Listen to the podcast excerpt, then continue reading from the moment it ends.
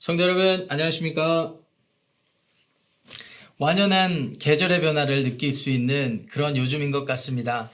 어, 주님께서 주시는 이 축복을 누리시길 바라고요. 동시에 환절기 여러분들의 건강을 유념해 주시기를 부탁드립니다.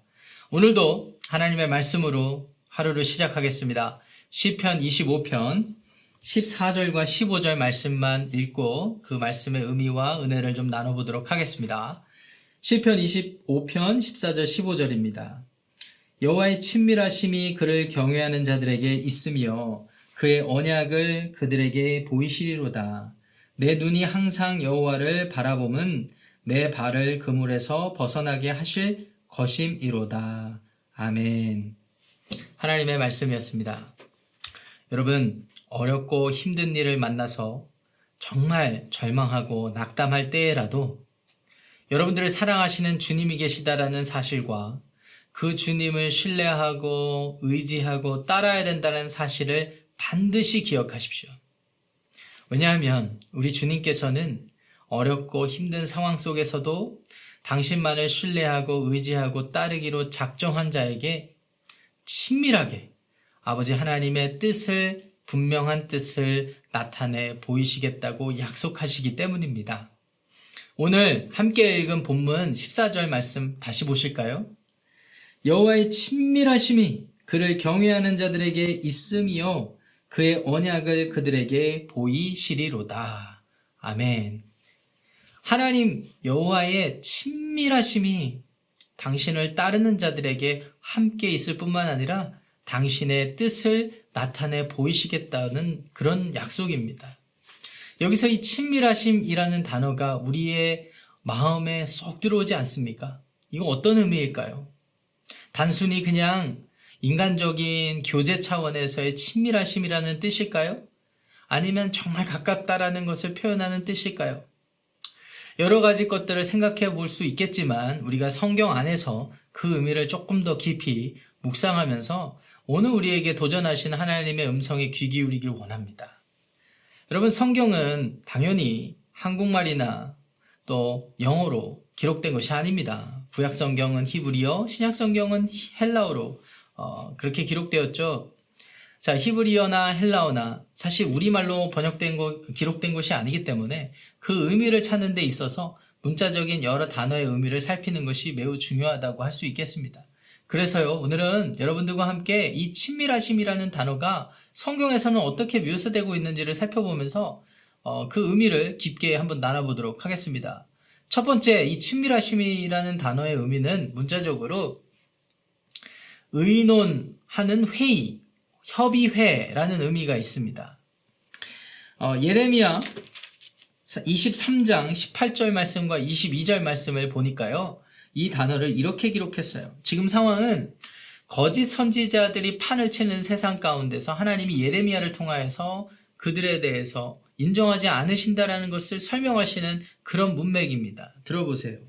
누가 여호와의 회의에 참여하여 그 말을 알아들었으며 누가 귀를 기울여 그 말을 들었느냐? 거짓 선지자들은 그 회의에 참여하지도 않았다라는 겁니다. 알지도 못하면서 지금 거짓 예언한다라는 거예요. 22절 보니까요. 그들이 만일 나의 회의에 참여하였더라면 내 백성에게 내 말을 들려서 그들을 악한 길과 악한 행위에서 돌이키게 하였으리라. 다시 회의라는 단어가 등장하죠. 이 회의가 아까 우리 본문에서 친밀하심이라는 단어와 똑같은 의미인데 어, 여기서는 이렇게 쓰인 거예요.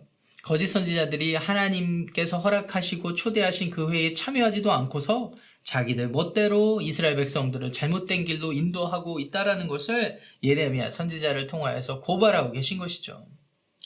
그래서 다시 본문으로 돌아가면 아 하나님의 친밀하심이란 첫 번째 뜻이 그런 의미가 있겠구나. 하나님이 직접 초대하셔서 회의하시고 협의하시는 상의하시는 그 협의체라는 것이죠. 두 번째는요.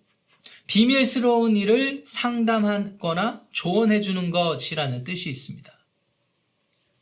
그래서 다른 성경 여러 구절들에서는 비밀이라는 단어로 그렇게 어, 기록되어 있는데요. 대표적으로 우리 아모스 3장 7절 말씀 제가 한번 읽어 드릴게요. 주 예수 여호와께서는 자기의 비밀을 그 종 선지자들에게 보이지 아니하시고서는 결코 행하심이 없으리로다. 하나님은 자신의 비밀을 누구에게 나타내신다고요? 선지자들에게요.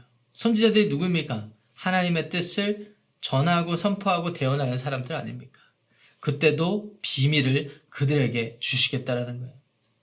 그러니까 정리해서 말씀드리면 이렇습니다.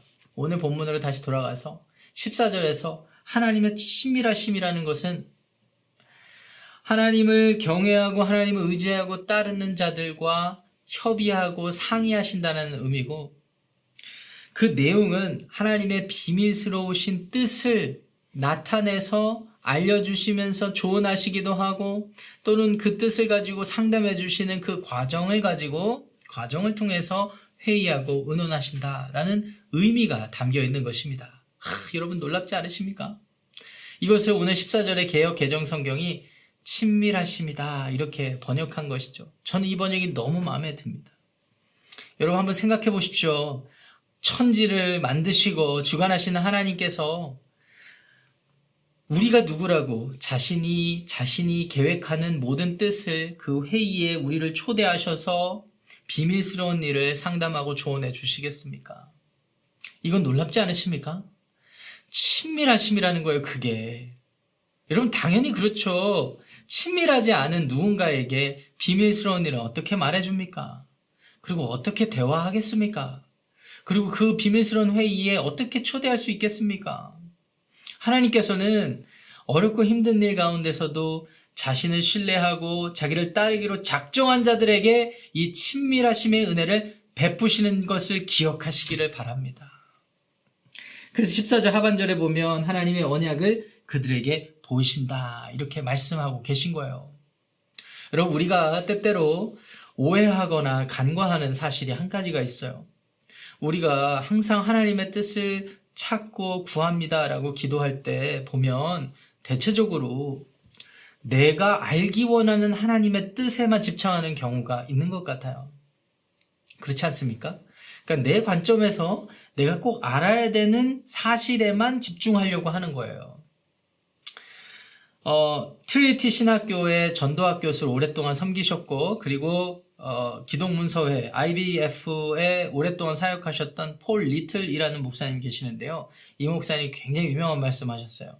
하나님의 뜻은 하늘에서 어, 줄에 달려 내려오는 마법 성, 마법 상자가 아닙니다. 하나님의 뜻은 오히려 매일매일 풀어야 하는 두루마리와 같습니다. 라는 비유를 하셨어요. 그런 말씀을 하셨어요. 아, 저는 이 말도 너무 마음에 들어요. 여러분 정말 그렇습니다.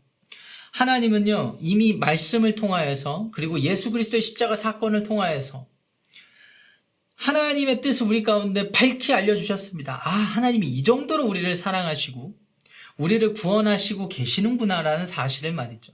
이것을 우리가 믿어서 하나님의 자녀가 된 것을 믿으시기를 바랍니다. 그런데 때로는 우리가 우리의 삶이 그렇게 클리어하지 않은 것 같이 느껴지는 이유가 분명히 나타나는 하나님의 뜻을 망각한 채 우리의 삶 가운데 우리가 필요한 것에 우리가 알기 원하는 것에만 집중할 때 조금 더 혼란해지는 그런 경우들이 있는 것 같아요. 근데 여러분 기억하십시오. 어렵고 힘들 때 내가 알기 원하는 답, 내가 알기 원하는 하나님의 뜻을 구하기보다 하나님 한 분만을 신뢰하시기 바랍니다. 그렇게 할 때 하나님께서는 친밀하게 자신의 뜻을 자신의 자녀들에게 그 비밀스러운 일들까지도 나타내 주신다라는 것이죠. 그것을 깨닫는 사람이 기쁘고 즐겁고 하나님과의 더 가까워지고 친밀해지는 관계 가운데 나아갈 줄 믿습니다. 궁금한 사실이 생겨요. 궁금한 질문이 생겨요. 하나님은 왜 이런 일을 의도하실까? 하나님은 왜 이 방식을 고집하실까 하는 거에 대한 것입니다. 여기에는 매우 중요한 이유가 있습니다. 여러분, 아까 제가 두루마리라고 폴 리틀 목사님의 이야기를 소개해 드렸는데요. 두루마리와 마법 상자의 차이가 무엇이겠습니까? 마법 상자는요, 굉장히 막연하지만 감추어져 있는 거예요. 그리고 우리에게는 소유되지 않은 거예요, 어쩌면. 그런데 두루마리는요. 여러분, 두루마리 휴지 한번 생각해 보세요. 두루마리 휴지를 우리는 갖고 있어요. 그리고 그 안에는 하나님의 뜻이 담겨 있어요. 그리고 우리는 매일매일 살면서 그 뜻이 풀어지는 거예요. 이미 우리 가운데 주어진 뜻이 우리가 부족해서 이해가 안 될 때 하나님이 하나씩 하나씩 풀어가시는 겁니다. 근데 여기서 중요한 것은 우리가 절대적으로 하나님만을 믿는다는 신뢰, 절대적인 신뢰를 요구하시는 거예요. 왜 그럴까요? 절대적인 신뢰는 관계를 상징하고 관계를 증거합니다. 관계가 없으면 신뢰할 수 없죠. 하나님께서 우리에게 중요하게 보시는 게 바로 그거예요, 여러분.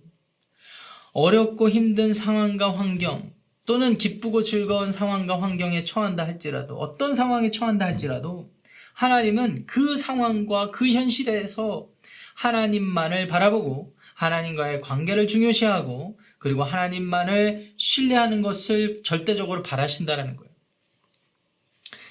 그래서 하나님과의 친밀해진 관계가 계속 이어지는 것이 기독교 신앙생활의 가장 중요한 핵심인 것을 기억하시길 바랍니다. 그 기쁨과 그 친밀해지는 복을 누리는 사람들은 이렇게 고백하게 되는 것이죠. 16절부터 18절입니다. 주여 나는 외롭고 괴로우니 내게 돌이키사 나에게 은혜를 베푸소서 내 마음의 근심이 많사오니 나를 고난에서 끌어내소서 나의 곤고와 환란을 보시고 내 모든 죄를 사하소서. 아멘. 하나님께 자기의 모든 것을 토로하고 있지 않습니까? 어, 사랑하는 성도 여러분, 저와 여러분들이 처한 상황이 어쩌면 그렇게 쉽지만은 않은 상황인 게 분명한 것 같습니다. 어, 많은 사람들이 이른바 코로나 블루, 아, 우울증에 시달리고 있다고 합니다. 그런데 여러분 기억하십시오. 우리가 믿는 하나님, 그리고 그분께 기도한다라는 것은 그분과 인격적으로 교제한다라는 것을 의미하고 그분께 완전히 매어 달리고 그분만을 신뢰하는 자에게 하나님은 두루마리처럼 펼쳐질 하나님의 뜻에 우리에게 비밀스러운 일들까지도 알려주시겠다고 약속하셔요. 하나님의 친밀하신 가운데 풍성히 거하시는 저와 여러분들 되시기를 간곡히 부탁드립니다. 만약 그 은혜를 받아 누리셨다면 여러분들의 삶에 복된 축복, 축복받은 그것에만 머물지 마시고 전 세계적으로 고통받고 어려움에 처해 있는 이웃과 교회 식구들과 교회를 위해서 중보하시길 부탁드립니다.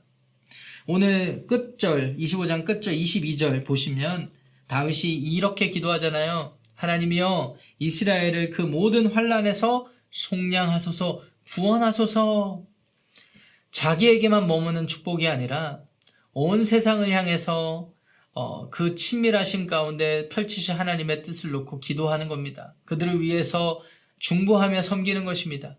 오늘 이와 같은 섬김의 마음과 그 마음의 넉넉함이 여러분들의 삶에 고스란히 담기시기를 주님의 이름으로 축원합니다.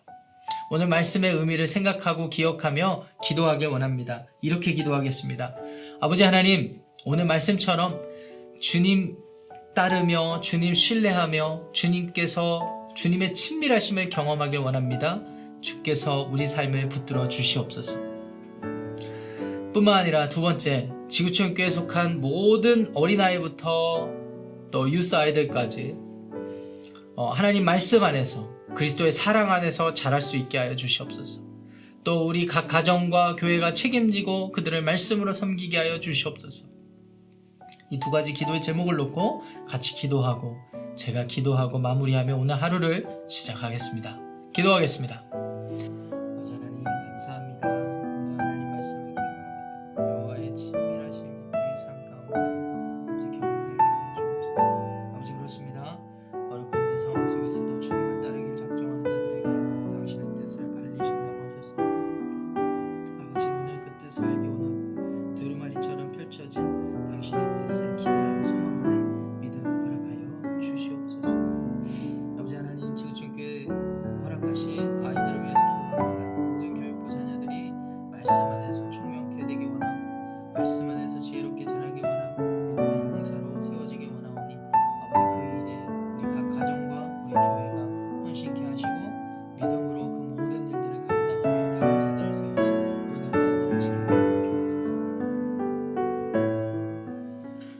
거룩하신 아버지 감사합니다. 오늘 말씀을 통하여 여호와의 친밀하심에 대해서 우리가 묵상하고 그것을 생각하였습니다.